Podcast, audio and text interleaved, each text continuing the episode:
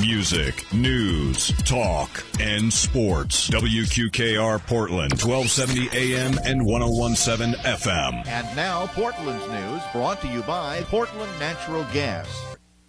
Alderman Thomas Dillard's days on the Portland City Council may be numbered. A complaint has been filed with the Sumner County judge to force Dillard, censured by the council last spring and removed from any committee activities after he was shown on television admitting he had made racial slurs against his next door neighbors. But the complaint that could lead to his being removed from the council has nothing to do with those racist comments. Instead, on September 19th, Portland City Attorney John Bradley filed a complaint with the Sumner County judge stating that Dillard should step down from the council because he's violating the city charter by running as a write in candidate for mayor of Portland in the November 8th election in March, and again two weeks ago, Channel 4 television investigates featured Dillard in two separate incidents where he had used racial slurs against his next door neighbors, was seen and heard making racist remarks on television station and police body cam video and was seen on that video telling Portland police officers, using his own words, to get out of his effing yard. At one point, police warned Dillard that his behavior was close to becoming disorderly conduct and could result in his arrest and his being taken to jail. Following the first incident, Councilwoman Megan Thompson called on Dillard to resign. When he refused, she began looking into the possibility of having Dillard removed from the council, and the other aldermen unanimously voted, except for Dillard, to censure him. Dillard is running as a certified write in candidate for mayor. And the city's charter reads that if an alderman runs for mayor, he or she must step down from the council. Dillard has refused to do that, even after another councilman reminded Dillard that he himself had voted to approve the charter and the stipulation that a council member running for mayor should step down. Thompson, meanwhile, has continued to look for ways in which Dillard could be removed from the council. And two weeks ago, Portland police officers were again called to investigate another incident involving Dillard and his neighbors. It too was shown on Channel 4 Investigates. A hearing on the complaint is set for Friday morning at 9 o'clock in Gallatin in court. And Channel 4 Investigates says it will be there and will report on the outcome of the hearing on its 6 and 10 o'clock news Friday night. State officials recently announced $447 million in broadband infrastructure investments for three dozen counties in Tennessee, including Sumner and Robertson counties. $447 million in grants will be awarded for the expansion of Internet access across Tennessee, and nearly 50 million more dollars will be directed to broadband, adoption, and digital literacy efforts. Thanks to the state's grant, more than 150,000 unserved homes and businesses in 58 counties will receive broadband access. Investment, deregulation, and education three main initiatives of the Tennessee Broadband Accessibility Act work to provide broadband access to unserved areas through funding, warrant, and authorization efforts. Unserved areas of Sumner County were awarded rural broadband grant funds in 2018 and 2019 during the first and second rounds of state funding.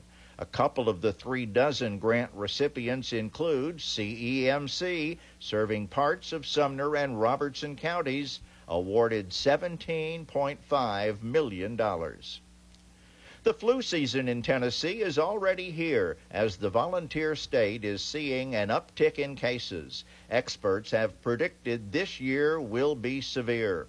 Since last week, Neighborhood Clinic has been offering free flu shots and COVID 19 boosters. On Monday, in order to combat vaccine hesitancy, State Senator Farrell Hale rolled up his sleeves to get his flu shot.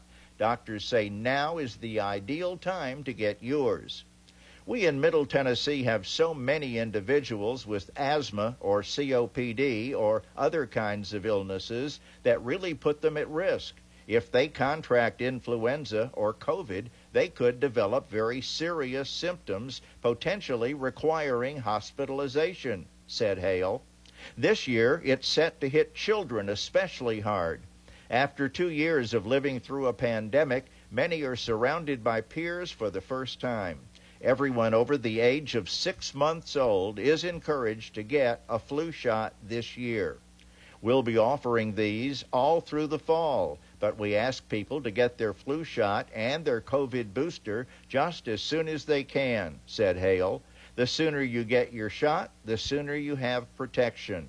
Doctors advise that if you have any flu like symptoms, wear a mask, stay home, and wash your hands.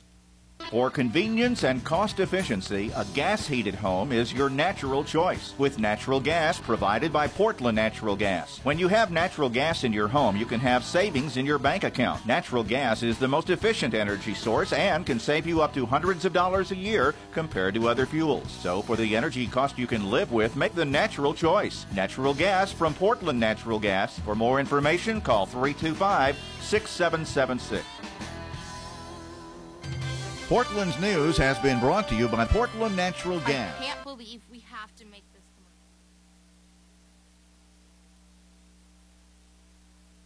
Not necessarily reflect those of the ownership or management of WQKR.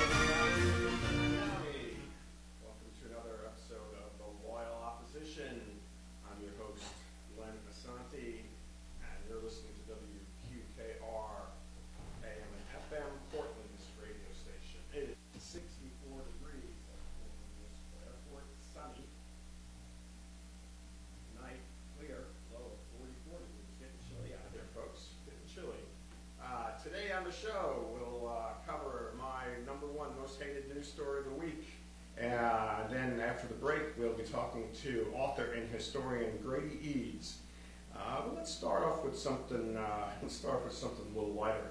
Uh, what's been going? What's new around here, Elijah? What's new? What's going on? Anything exciting going on in your life? Elijah's working the board today, so I thought I'd put him on the spot. Um, I went to the gym. All right, Elijah went to the gym, everyone. That's that's news, definitely newsworthy. Thank you so much. All right, The Loyal Opposition, folks, is a show based on the American ideal that nations like ours benefit when government reflects the diversity of voices and makes space for dissent. That's why we're here, to air the voice of dissent to the supermajority's policies and ideas. I, I was asked by a listener recently if uh, I ever agree with the supermajority, and uh, if I did, would I say so on the show? And my answer to the question was, uh, yeah, I would totally say so on the show, but it has never, ever happened. so, well, I suppose it's everything is possible. And if I ever do agree, then yes, you will hear it here first. Uh, okay. Um, what's been going on in Portland? Well, uh, a lot of things have been going on in Portland. One thing I thought was interesting was last week uh, I helped out at the uh, WQKR live remote broadcast at the Harbin Hollow two-year anniversary celebration. Harbin Hollow, a uh, uh, a loyal a loyal advertiser here at WQKR and a supporter of the show, uh, owned by Michelle Harbin, who uh, owns uh, who owns the market, and I've been friends with her for over 20 years now. And so we went out and checked out her two-year anniversary show, and they had a great time. Lots of people. There were some vendor booths there. Uh, we, of course, we had the live remote. There was live music. It was a good time. Uh, the loyal opposition stands four square in favor of small business, folks. So shop local. If you haven't had a chance, check out Harbin Hollow Market. Uh, it's in the 800 block of Highway 109 North, just north of downtown Portland. All right, uh, onwards towards the news. My most hated news story of the week is uh, probably, for loyal listeners, you probably know exactly what I'm going to talk about, but I'm going to talk about the uh, kerfuffle, the brouhaha, the controversy over the Tennessee General Assembly and state government suddenly discovering that Vanderbilt University Medical School has a pediatric transgender clinic. Uh, the hospital's had this clinic since uh, 2018, but uh, recently it has become the subject of much uh, public scorn and ridicule by our elected officials due to a right-wing blogger posting a quote-unquote investigation of the facility where he argued that uh, parents' rights and employee rights of Vanderbilt are being trampled. Uh, fortunately for the parents of the kids involved and for the employees of Vanderbilt University Medical Center, that was just not true. We are lucky as a community to have a pediatric transgender clinic. We, unlike many parts of the country, have a place where kids who are dealing with huge decisions with far-reaching implications can get the help they need, can speak with professionals who know what they're talking about, both medical and psychological. Uh, kids, uh, kids are dealing with big issues. They're dealing with big decisions, and they don't have the experience, the wisdom of adulthood to make those decisions. So having someone there to help guide those, those kids through their journey is very important. Uh, but not everyone agrees. Doctors and therapists who are trying to help trans kids are, are being called groomers and mutilators. People who live every day with their distressed kids and who are trying to find some ways to help them in this world thrive and become all that they can become are called abusers. It's just not true. You know? But what do you do about it? What do you do about it? You know, there's a couple there's a couple schools of thought. You know, number one, you could ignore it, pretend it doesn't exist, and hope it goes away. In other words, don't fuel the fire with irate radio show hosts. And clearly, that's not the tactic that I'm taking today. Right? But being silent, I think A indicates possible complicity, and B uh, doesn't show the support uh, to trans kids and their parents that those groups definitely need. so I am choosing to speak. I am choosing to speak. Do I think it'll make any difference? Heck no. Okay? Uh, do you think do you think Republicans care about the contradictions in their worldviews, claiming to be all for kids, but yet uh, trying to shut down this operation that does nothing but help children? Okay? We, the Republicans love to talk about how we must protect the children, uh, but again, it seems like Republicans' concerns for children stops uh, once that fetus uh, is born out into the world. Sure, they got rid of, of legal abortion in Tennessee, uh, but their love for children seems to have ended there. You know, why is this a big issue? Well, I think it's kind of okay to be confused and to wonder about this. You know, we haven't really, we've only recently started learning about this. You know, we were taught when we were younger that there are two genders out there in the world. There's men and there's women. There's boys and there's girls. And for most of recorded history, men have been the focus of virtually all medical research, uh, and women subject to very little. Uh, only recently have we been exploring unique issues regarding women's health in more detail. Uh, in fact, basically in the old days, you know, whenever women were sick and doctors couldn't figure out what was wrong with them, they called them hysterical. Uh, and hysteria, the, the, root word from that, hysteria, is the Greek word for, for um, womb, for uterus. So uh, it was seen as a gender thing, and as it turns out, it's not quite that. Um, but in more recent years, we've started to learn more about biology, more about gender, more about the differences between men and women. And we have learned that the conventional categories of women and men are simply not fixed. They are not easily definable categories, even though most of us grew up being taught that. Okay? You know, we're told that women have two X chromosomes and men have one X and one Y. But there are people who have three X's. There are people who have two X's and a Y. There are people with XY chromosomes who don't know that they're male because they were born looking female and have even given birth to children. Okay? There's a variety of people out there that we are just discovering and starting to learn about now. It is new to us, but it is not new to the human condition. And what we're finding is challenging our conventional understanding of what gender is and what sex is. And so that's confusing to people. And so I think the assumption is when we automatically start talking about transgendered individuals, especially transgendered kids, what we're talking about is something that's kind of new and different to most of us. And we think, oh, it must be some just liberal propaganda. But it's not, it's scientific fact, right? We are able to we are able to examine chromosomes, we're able to tell the difference between the X and the Y, we're able to see the genetic differences as well as the physical differences. Um, one thing I learned from doing my research for this story uh, that I did not know is that at the beginning of the 20th century, over 100 years ago, uh, a scientist named Magnus Hirschfeld made huge inroads into the studying of transgendered individuals. Uh, work that would have been valuable to us today, but uh, his, all of his work was destroyed by the Nazis um, in the prelude to World War II. I did not know that. So here we are, folks. We're in some new territory. People have been uh, only able and willing to live openly as trans for a short period of time. Kids being accepted as trans is a relatively new thing. Right? We don't really know exactly what it means to be a transgender kid who's able to live their life the way they want it to be. We're still learning. We don't know it yet. But if kids have the support of their parents and access to therapists and doctors who specialize in these issues, this is a good thing. Okay, this is the best case scenario. You don't have to understand it. You don't have to believe it. It's none of your business, and it's none of Bill Lee's or William Lamberth's business either. It's time for government to once again get out of the way and let doctors, therapists, parents, and children do their job. The clinic in, Vanderbilt is a godsend to the Middle Tennessee community. Uh, we should be proud and lucky that we have it because these kids have a place to go to figure out their lives and their parents have a place to go that will support them as they aid their kids in this journey that they're undertaking.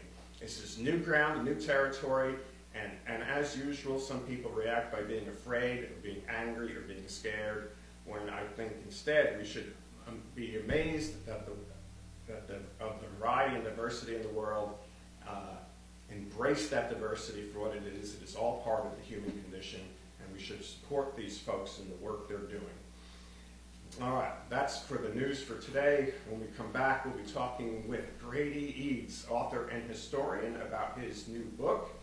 Uh, until then, when we get back, you're listening to WQKR. I'm Len Assante. This is The Loyal Opposition. The Sumner County Anti Drug Coalition, an organization dedicated to ending drug abuse, is now the Sumner Prevention Coalition.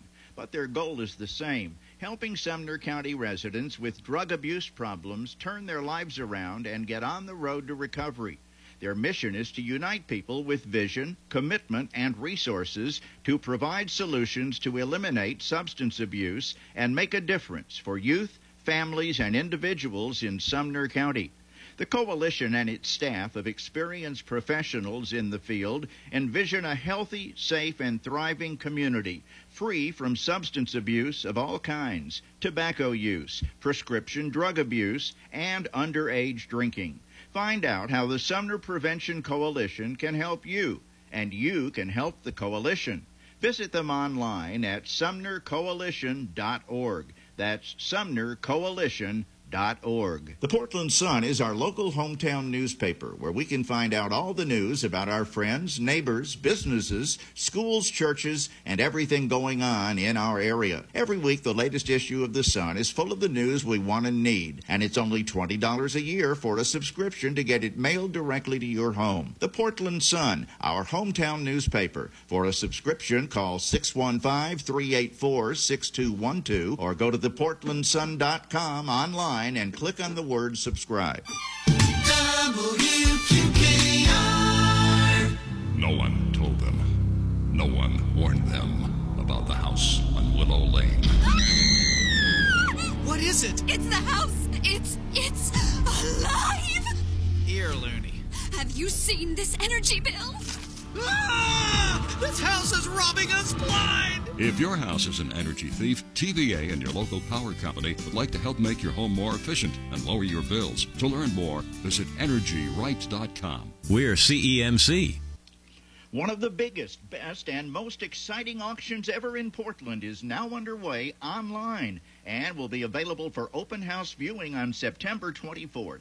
But you can go by and see the collections now at Days Gone By Museum, 122 Davis Street, Tuesday through Friday from 8 a.m. until 4 p.m. and Saturday from 8 until 2. For sale by bidding are the entire collections of the estate of Kathleen Collins and the contents of the museum. The volume and variety of the items up for auction are unmatched anywhere. Antique tractors, trucks, gas engines, steam engines, airplanes, motorcycles, scooters, antique farm equipment, antiques from all over the world. The most complete collection of Maytag appliances anywhere. It's unbelievable. Online bidding is open now at aumannauctions.com. That's A U M A N N A U C T I O N S dot com. So hurry while the good stuff lasts. At the Farmers Bank, we want to be your bank for life. We work hard to bring you the products and services that will meet your financial needs no matter where life may take you. Whether you're saving for college, ready for retirement, getting ready to marry, or celebrating your golden anniversary, we're here for you. Visit us online at thefarmersbank.net or at any of our 11 area locations to learn more about how the Farmers Bank can be your bank for life. The Farmers Bank, Equal Housing Lender, member FDIC. Welcome back, Sumner County. This is the Loyal Opposition with your host, Len Assante. You're listening to WQKR.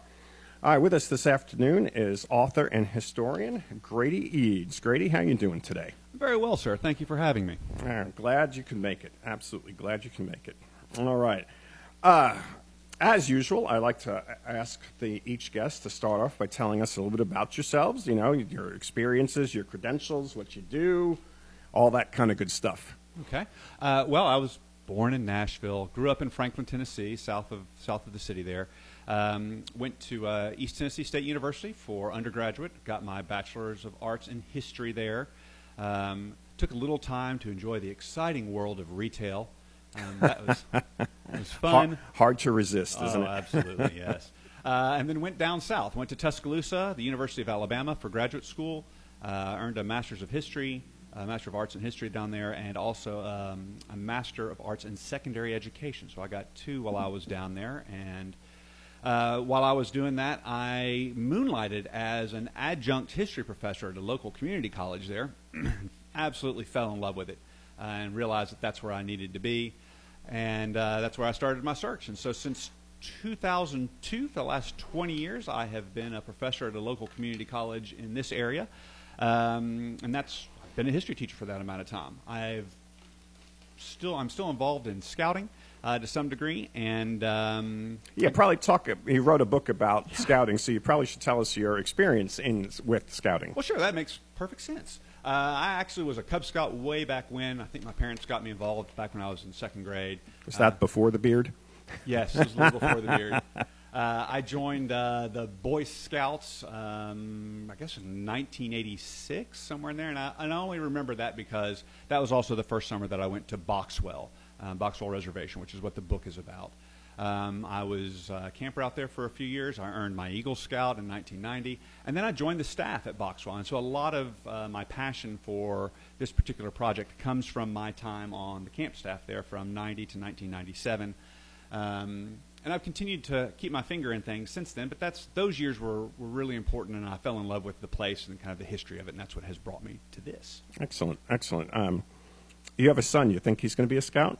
My son already is a scout. He already is a scout. He All right. scout. So okay. uh, yeah, he's he's nine years old, and so he is in Cub Scouts. He is starting Webelos right now, which is the top end of the Cub Scouts. Right. It's sort of a transition between the Cub Scouts and the Boy Scouts, right? Absolutely, and he he seems to be enjoying it for the most part. Where does that name come from, Webelos? Webelos is actually a it's an acronym. We be loyal scouts. We be loyal scouts. Yes. Gotcha. Yes. Gotcha. Okay.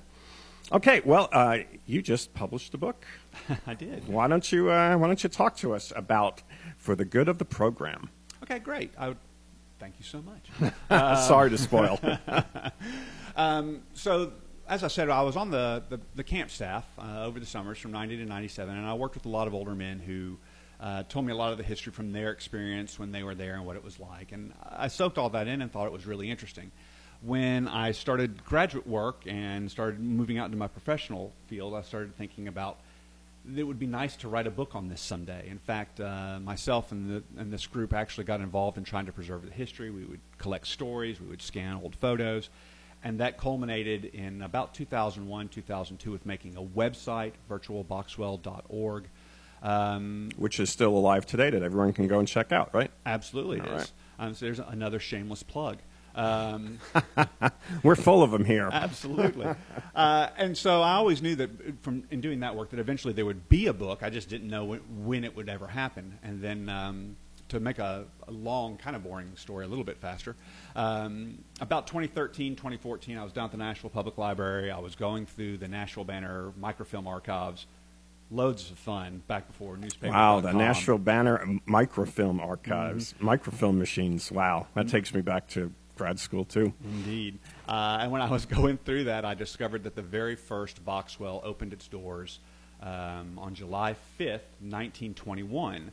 And I realized that if I was ever going to write a book on Boxwell and its history, I needed to get on it because I needed to have it ready to go by the centennial, which was fast approaching by 2013. Right. So actually, the, the Boxwell that probably most listeners know about down uh, Highway 109 heading towards Lebanon. That's actually the third Boxwell. It's actually the, the fourth. fourth the fourth Boxwell, Boxwell. right, Okay, yeah. sorry. Uh, fill, fill us in. So there were three prior. Yes, absolutely. So the very first one was on a little little bit of farmland, four acres down in an area called Linton, Tennessee. Um, it's difficult to even find on a map anymore. It doesn't even show up.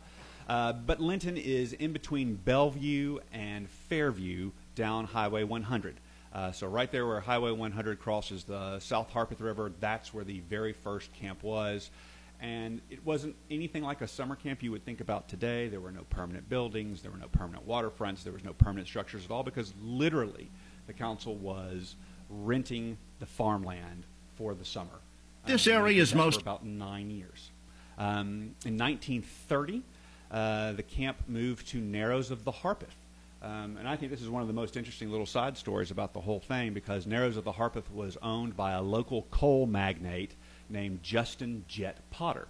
And Potter leased the Narrows of the Harpeth, which he himself owned, uh, to the council, uh, eventually sold it to them in the 1940s. And so from 1930 to 1948, Camp Boxwell was at the Narrows of the Harpeth, which is now part of the Harpeth River State Park.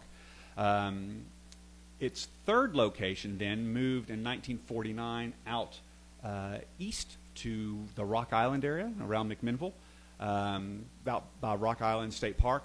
Um, and it literally is on this little peninsula that the Caney Fork River goes around. There is literally a rock island there at the confluence of uh, the Rocky River and the Caney Fork.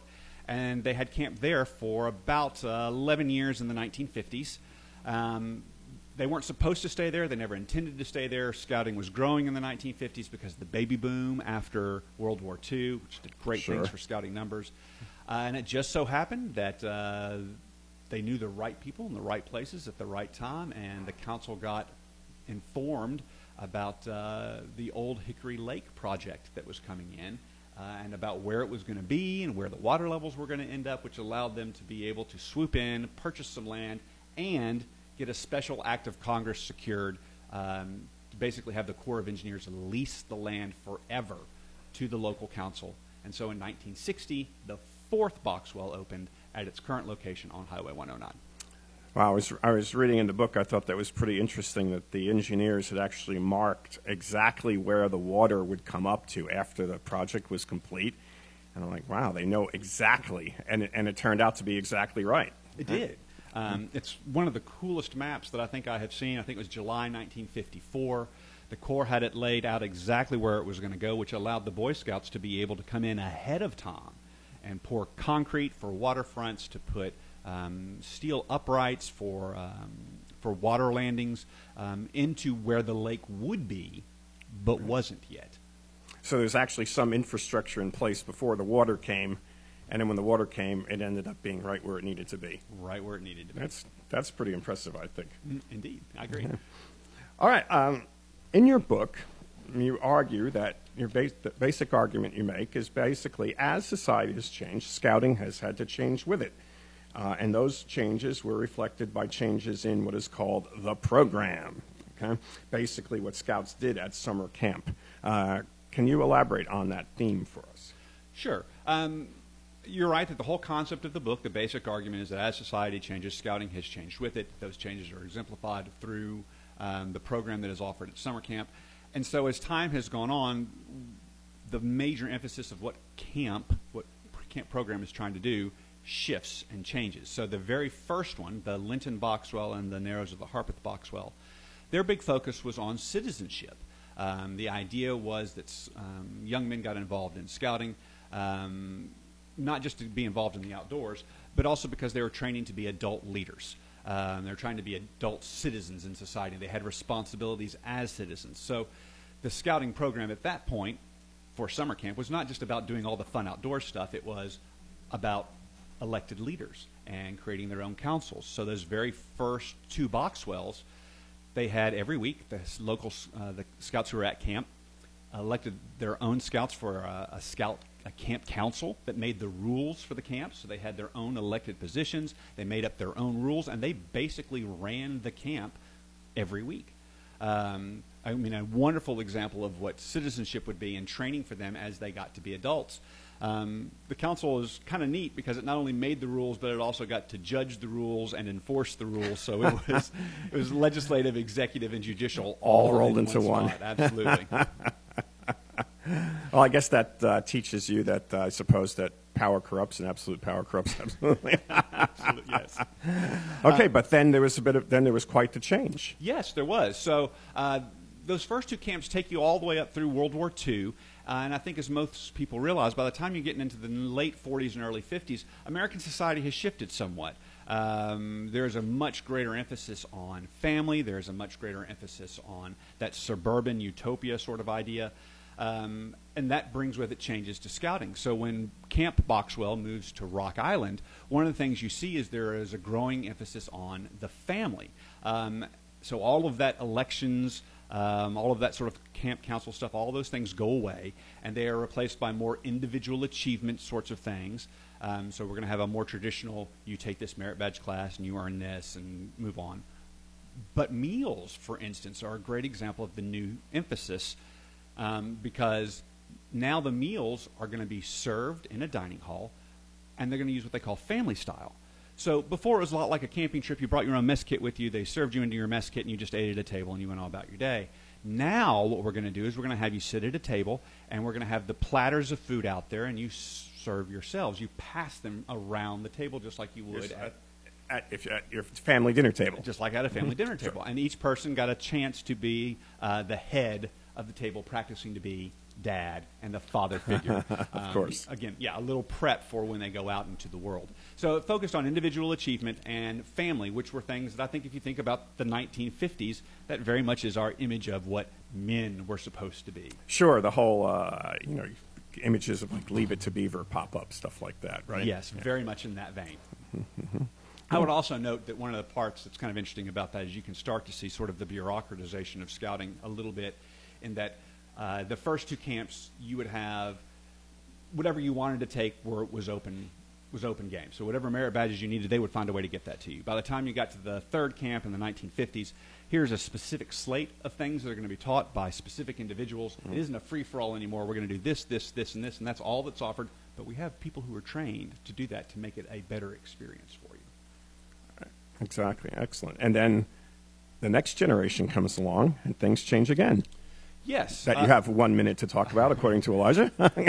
we, we may have to pick that part up. After We get certainly back can. The, break. Certainly. Um, the the fourth Boxwell, obviously because it's had such a long history, um, from 1960 all the way up today, you can kind of break it into three pieces.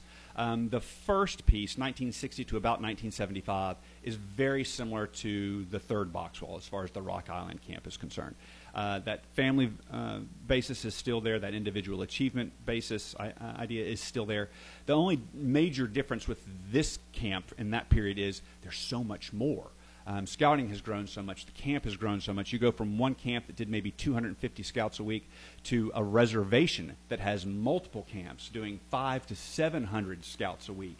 So a reservation in scouting lingo is defined as a place with more than one camp. Is that correct? Yes. Okay. So a Boxwell reservation has multiple scout camps on it. Yeah. All right. Well, when we come back, we will continue our conversation with Grady Eades. This is the Loyal Opposition. You're listening to WQKR.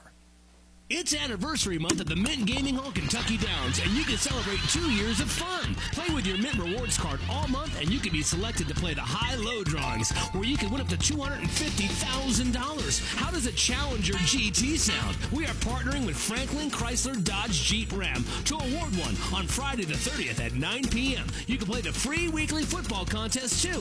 TheMintGaming.com has all the details. The Mint Gaming Hall Kentucky Downs. Problem gambling? Call 1-800-GAMBLER.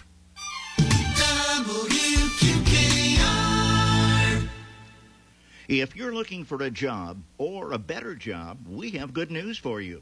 Habilitation and Training Services, better known as HATS, is looking for direct support professionals, DSP, to work alongside adults with intellectual disabilities by assisting them with community integration, community employment, and activities of daily living in a residential setting.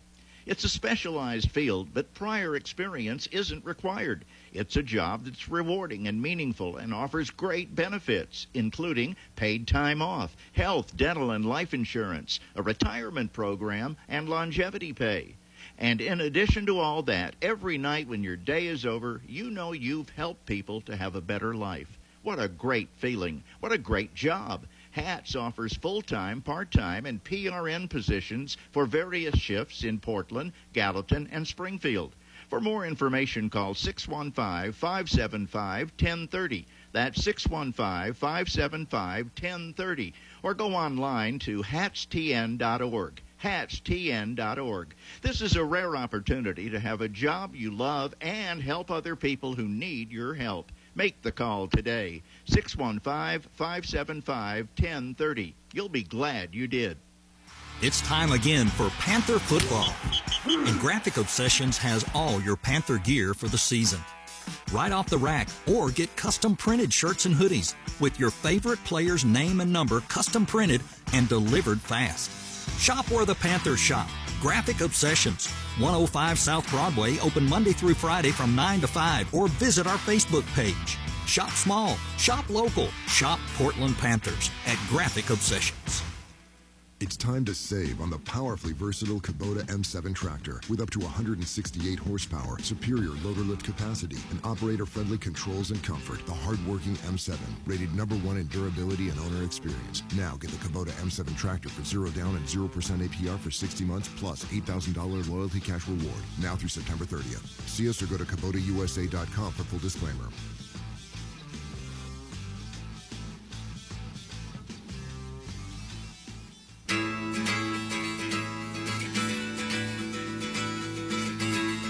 Good afternoon, Sumner County. This is Len Assante, your host of the Loyal Opposition. You are listening to WQKR, Portland's radio station. It is 5:41 p.m., 64 degrees outside at the Portland Municipal Airport. Clear skies with a low of 44 tonight. Stay warm out there, folks. If you have a comment for or a question for our guests, be sure to send us a text message at 516 440 6310. That's 516 440 6310. That is our text number. Okay, uh, we're continuing our conversation with author and historian Grady Eades. We're talking about how the changes in uh, society mirrored the changes in Boy Scout program, or maybe actually the other way around, I guess, or maybe both ways. uh, we kind of got us into, I think we got into the ni- about in the 1970s before the break. So, what was the next big change? Sure. Um, so, uh, let me mention this here real fast because I do think that it's important. I do think that, that uh, it's worth mentioning that fourth Boxwell, the one that's out on 109, the current one today. I also think it really reflects very well kind of that optimism of the 1960s. Um, that you know this this feeling that anything was possible. I mean, you have Kennedy uh, who comes in in '61 and wants to put man on the moon in within 10 years, and we do it. Uh, and I think the Boxwell Reservation is a similar kind of thing. We're going to take this program that 10 years ago was just kind of sprawling along, and we're now going to have have enough to build a reservation that's going to be able to feed us and support us for decades to come. That's a huge project. The capital campaign that built that reservation was the largest capital campaign in the history of scouting up to that point. And as a result, there's like dozens of structures on the reservation. Absolutely, now, right? yes, yes. Um, so, and I think that says a whole lot about it. You've got working dining halls, you've got uh, these shower houses with flush toilets and sh- hot water shower facilities, which were just, when you think about 1960 scouting, that's just off the charts amazing. It's glamping, as we call it today. Uh, so, really, very, very impressive stuff. Uh, scout professionals from other councils uh, started coming to Middle Tennessee to see how we ran that capital campaign because it was that successful. Um, so I think that's another way that what was happening here mirrors the, the bigger nation. Um, when you get into the 1970s, uh, perhaps not surprisingly, you get a, a, a, trip, a hiccup, the way that you see at the national level. You, know, you get Nixon, uh, Watergate that Yeah. uh, that comes in the early 1970s, and um, there's this great distrust of institutions all across the board, and scouting ends up falling into that same category. Um, the local council executive, the man who ran Middle Tennessee Council, uh, a gentleman named Ward Akers, gets accused of nepotism and making too much money and uh, doing some some dealing that he shouldn't be dealing. The council investigates all of that. He everything turns out to be okay, but it's that idea of distrust of these institutions, and he ends up retiring. And so, for a few years there in the 1970s, um, things are really tight as far as the money, and the emphasis has to change a little bit. Survival becomes uh, the big deal as inflation goes up, as things become more expensive. uh, that sounds familiar, I think. Yeah, sure. What goes around comes around, doesn't Right. it? Uh, so it takes a while for scouting's numbers to, to rebound. It'll be the 1980s before you see that. And when it does, we see almost that 1980s conservative push of individualism, and it's your work that matters. You don't need the group so much; it is your own efforts. Ah, yes. Uh, and I think you see that more and more uh, in scouting, and even at summer camp, they introduce uh, a program called COPE, uh, which is a challenging outdoor physical uh, encounter, which is a ropes course, and it's supposed to do team building. But of course, um, part of what makes it so exciting is that individual achievement that you get to participate in. So you're kind of trying to straddle the fence and get both worlds. Um, I would note that the council does have two other capital campaigns. There's one in 72 and one in 1994, both of which are enormous. And so by the time you get into the 1990s, you can see again how the world has changed. Um, when the original camp was built in 1960, one of the three working camps was a family camp. Um, and it was a camp that was dedicated just to the family. So the dads would bring up their kids, and then mom could bring up the kids that weren't scout age, and they would stay at this other camp, Camp Murray.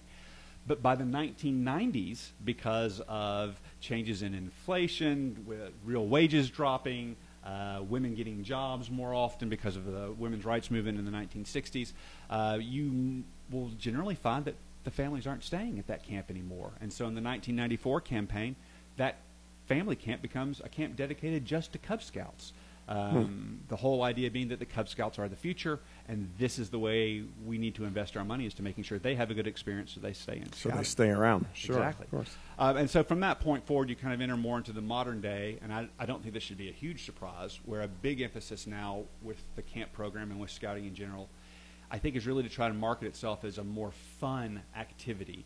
Um, patrioti- patriotic, yes, but more fun because I think scouting feels like, definitely summer camp feels like, it is competing with so much. There are so many activities for Sure. kids now. Video games. Oh, video games, multiple soccer camps. Uh, there's just so much Social media. Your attention, yes. Mhm. Um, that having something that can lure you in becomes all that much more difficult to achieve. So your son, basically, I mean, if he if he and his parents wanted to, he could be involved in something every day of the every day of the week, every day of the year, probably, right? Probably Between so. all the different options available for kids right now. Well, And for summer camps, when the summertime starts, the deluge of possible camps that are open for kids is just the range is, is incredible. Sure, be above, above and beyond what scouting scouting Absolutely, is. yes. And, and also a more recent change um, is that uh, girls are scouting now, Yes. above and beyond the Girl Scouts. So, how did how did uh, you know? I guess we kind of know how that came about, but how did that get integrated into the Boxwell experience? Um, so in 2018, I guess actually technically 2017, the Boy Scouts of America said that they were going to allow girls into the program. They were going to do a, um, I guess, a slow roll as far as that program goes. So girls could enter the Cub Scouts. Uh, in 2018, they were allowed to join the new Scouts BSA, which we used to just call Boy Scouts. Scouts, We now call it. Scouts BSA. They were allowed to join that program uh, in 2019. In fact, Murfreesboro uh, has one of the is the first all girl troop in the council, and their unit number is 2019. um, but it's it's really interesting because people I think were very worried about what this was going to mean as far as summer camp program. Um, in fact, when they first pitched the idea, when the council first started talking about it. Um, the idea was that they would have a separate week just for girls to make sure there were no problems. Right, of Uh, course. Quote, quote unquote. No Uh, problems, um, yes. But for whatever reason, that ended up not happening, and the girl troops, the female troops, came out with the boy troops, and there really weren't any issues. Um, as I understand it, uh, from talking with various people out there, the biggest problem with the female scouts being out with the boy scouts was not the boys and the girls cavorting or fraternizing. It was the older men Of course. uh, yes, who were who are not happy about the change, uh, and sometimes It's leaders- it's always the older men, isn't it? Isn't it? we we see that a lot on this show. uh, not older men not happy with change. Mm. But that's been I would mention uh, since you've you've opened this door. That's over probably the last ten years or so. Scouting as a big program has had several big changes. So, uh, scouting in America starts in 1910. Uh, so 2010 was the centennial, and for about the last ten years, they've made a several big policy changes. So. Girls coming in, uh, females coming in in 2017, 18, and 19, we just talked about. Uh, but before that, um, homosexual youth were banned in the scouting program. Right. They were allowed, youth was allowed in, 20, uh, 2013, and then adults were allowed in 2015 so they could become leaders. So all three of those things happened within a very short period of time. Uh, and all within a decade. So scouting That's has a- undergone a major identity that's a- shift in just the last 10 years. Could be a it could be a traumatic uh, a series of events for a very large organization, uh, but it seems to have gone. It seems to have gone well. I mean, at Boxwell, there. I mean, camp is co-ed. Yeah, yeah Camp campus is co-ed. co-ed.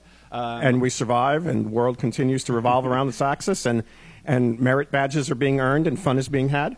Absolutely, yes. Uh, in fact, one of the things I continue to find really fascinating is that Cub World, uh, the new camp that was built, um, has a staff that is almost completely integrated. It is boys and girls running the staff, Hmm. and they are more family than they are uh, anything else.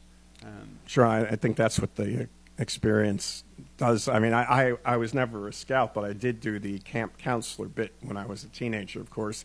Camp Pocono Ridge in Mount Pocono, Pennsylvania. uh, and yeah, you, you bond you bond with your fellow with uh, with your staff with your fellow staff. You bond, right? You endure hardships together, and you have fun together, and it, sure that makes you a family group. Absolutely, yes, absolutely. yes. Okay, excellent, interesting stuff. Um, the main reason I wanted to join, wanted you to come join us today, um, it seems that we can use changes in scouting, some of them which were obviously controversial at the time at least, as a lens to examine social change in the culture at large. History shows us that change is inevitable, progress is inevitable, um, but some people disagree and seem, and seem to fight that. Uh, within, without asking you to commentate on larger social issues, did that, from the scouting perspective, did that, did that seem an accurate statement? Uh, I would say yes and no. So and I, let me parse that and I'll explain. So change absolutely is inevitable. I think that is the one undeniable lesson that I took away from this um, is that change is going to happen. There's nothing you can do uh, to stop that. It's that is the universal uh, constant. But whether that's progress or not is sort of in the eye of the beholder. Right. Change and progress are not synonyms necessarily. Exactly. Right. Mhm, Um, mhm. So there are a variety of examples I could pull out. Um, I'm not sure that we want to hear all of those, but there are a variety of examples where you can think of where change has happened, and for some folks, that would definitely be progress. It's steps in the right direction, but for others, uh, things are going the wrong way, um, and that's and I think that's the nature of what change is. It's not always seen as progress, but you can't stop it from happening. That's going to happen no matter what. Entropy, at, if nothing else, Right, will en- eventually catch up entropy, entropy exists, right? Yes. There, would there would not be a universe if, if it isn't if it isn't um, if it didn't exist. Uh, Boy Scout enrollment is on the decline these days, uh, and I, I think we mentioned a little bit. You mentioned a little bit about the competition out there. Uh, what do you see? Do you do you still think the boy the scouting mission is still relevant? Maybe even more relevant today than it ever has been. I think this is a great question. Uh, yeah, absolutely, I do. Um, the idea that there are um, these values that kind of transcend gender, these scouting values of being trustworthy and loyal and helpful and friendly and courteous and kind, I think those are things that benefit all of us. Um, and I do wish that we would all learn those things. I know that there are individuals out there who aren't really happy about the change of letting girls into the program, but I can't help but look around and say, well, if we were all actually adhering to these sorts of ideas, wouldn't we all be better people? So, yeah, I think there's definitely a place for it. In my mind, I think the biggest problem right now is that scouting has a hard time figuring out how to promote itself. Um, because when people think of scouting, they sometimes just think of it as um, just camping for the outdoors or maybe putting little flags in uh, cemeteries at uh, Memorial Day. And it does that, and it is those things. But I think scouting is a whole lot more. It teaches people to be individuals, to make responsible choices. It teaches them how to be able to survive on their own, to be good citizens. I think that's training that we need. I think it's hard to argue that we don't need that kind of training. Exactly. I mean, just the being nice people part. You know, we, we seem to get. Uh, you, well, you should visit the Loyal Opposition's Facebook page sometime, sometime, and read some of the comments. Uh, some not nice people out there. Uh, all right. Um, well, are you still active in scouting today? We're we're just about finishing up. So, but I do want to ask if you're still involved. I am. I'm actually the uh, assistant den leader for my my son's uh, pack. Uh, I still run virtualboxwell.org, uh, and I still have some involvement with Scouts BSA at the council level. I hope that one of these days I will be able to go back and work summer camp staff.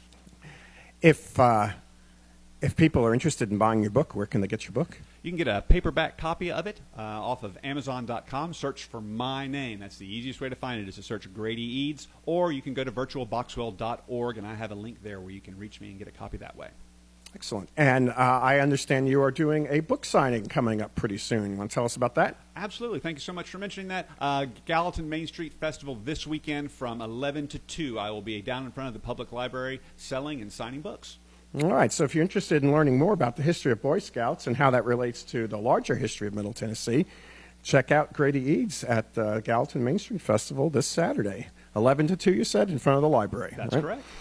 Okay, folks, we're just about out of time. Uh, it's time to wrap up yet another episode of The Loyal Opposition. Thank you so much for tuning in. Uh, next week we have, excuse me, uh, next week we have, uh, well, social media influencer Deb Moore will be joining us. Uh, and we're going to be talking about, well, all sorts of stuff. Uh, so join us next week for the next episode of The Loyal Opposition. I'm your host, Len Assante. Uh, it's been good having you with us for the last hour. Have yourself a great day. Take care. And this is WQKR. Hi, this is Jay Preston, host of a brand new show on WQKR on Sunday afternoons. We call it Americana Country. You'll hear the best Americana and roots music anywhere. We feature singer-songwriters, folk music, blues, classic country, bluegrass, rockabilly, classic rock, and R&B.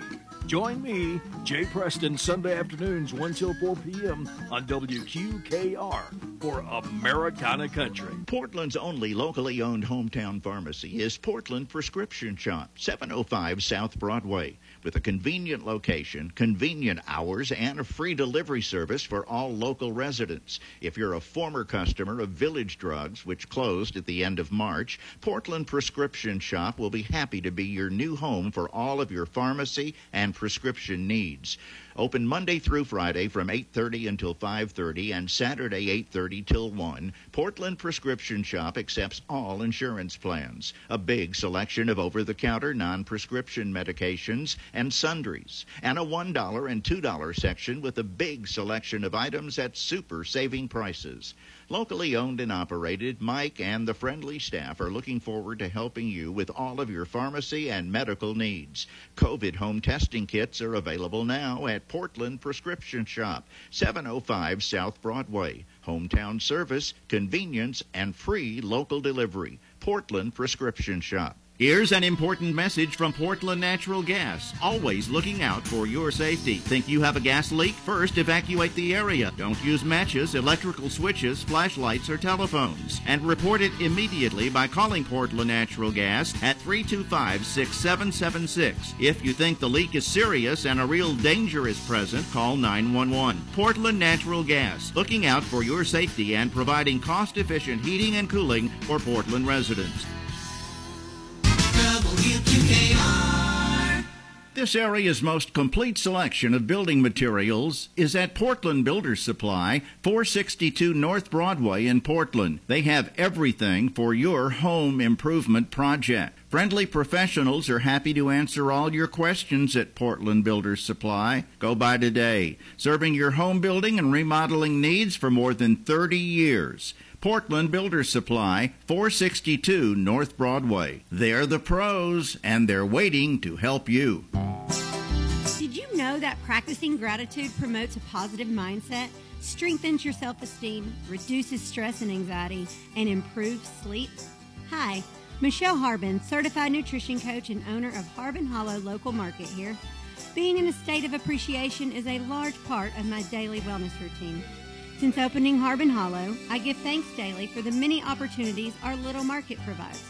I'm grateful for the farmers and small batch artisans who share their crops, products, and talents with us. I am grateful for our team and the sense of family we foster.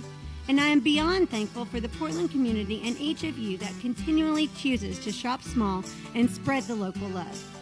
Visit Harbin Hollow Local Market to enjoy local meats, dairy, baked goods, bath and body products, handmade jewelry, and more. Remember, 67 cents of every dollar you spend at a local small business stays right here in our community. Join me in a moment of gratitude for the opportunity to support so many local folks and come see us at 809 North Broadway in Portland to shop local today.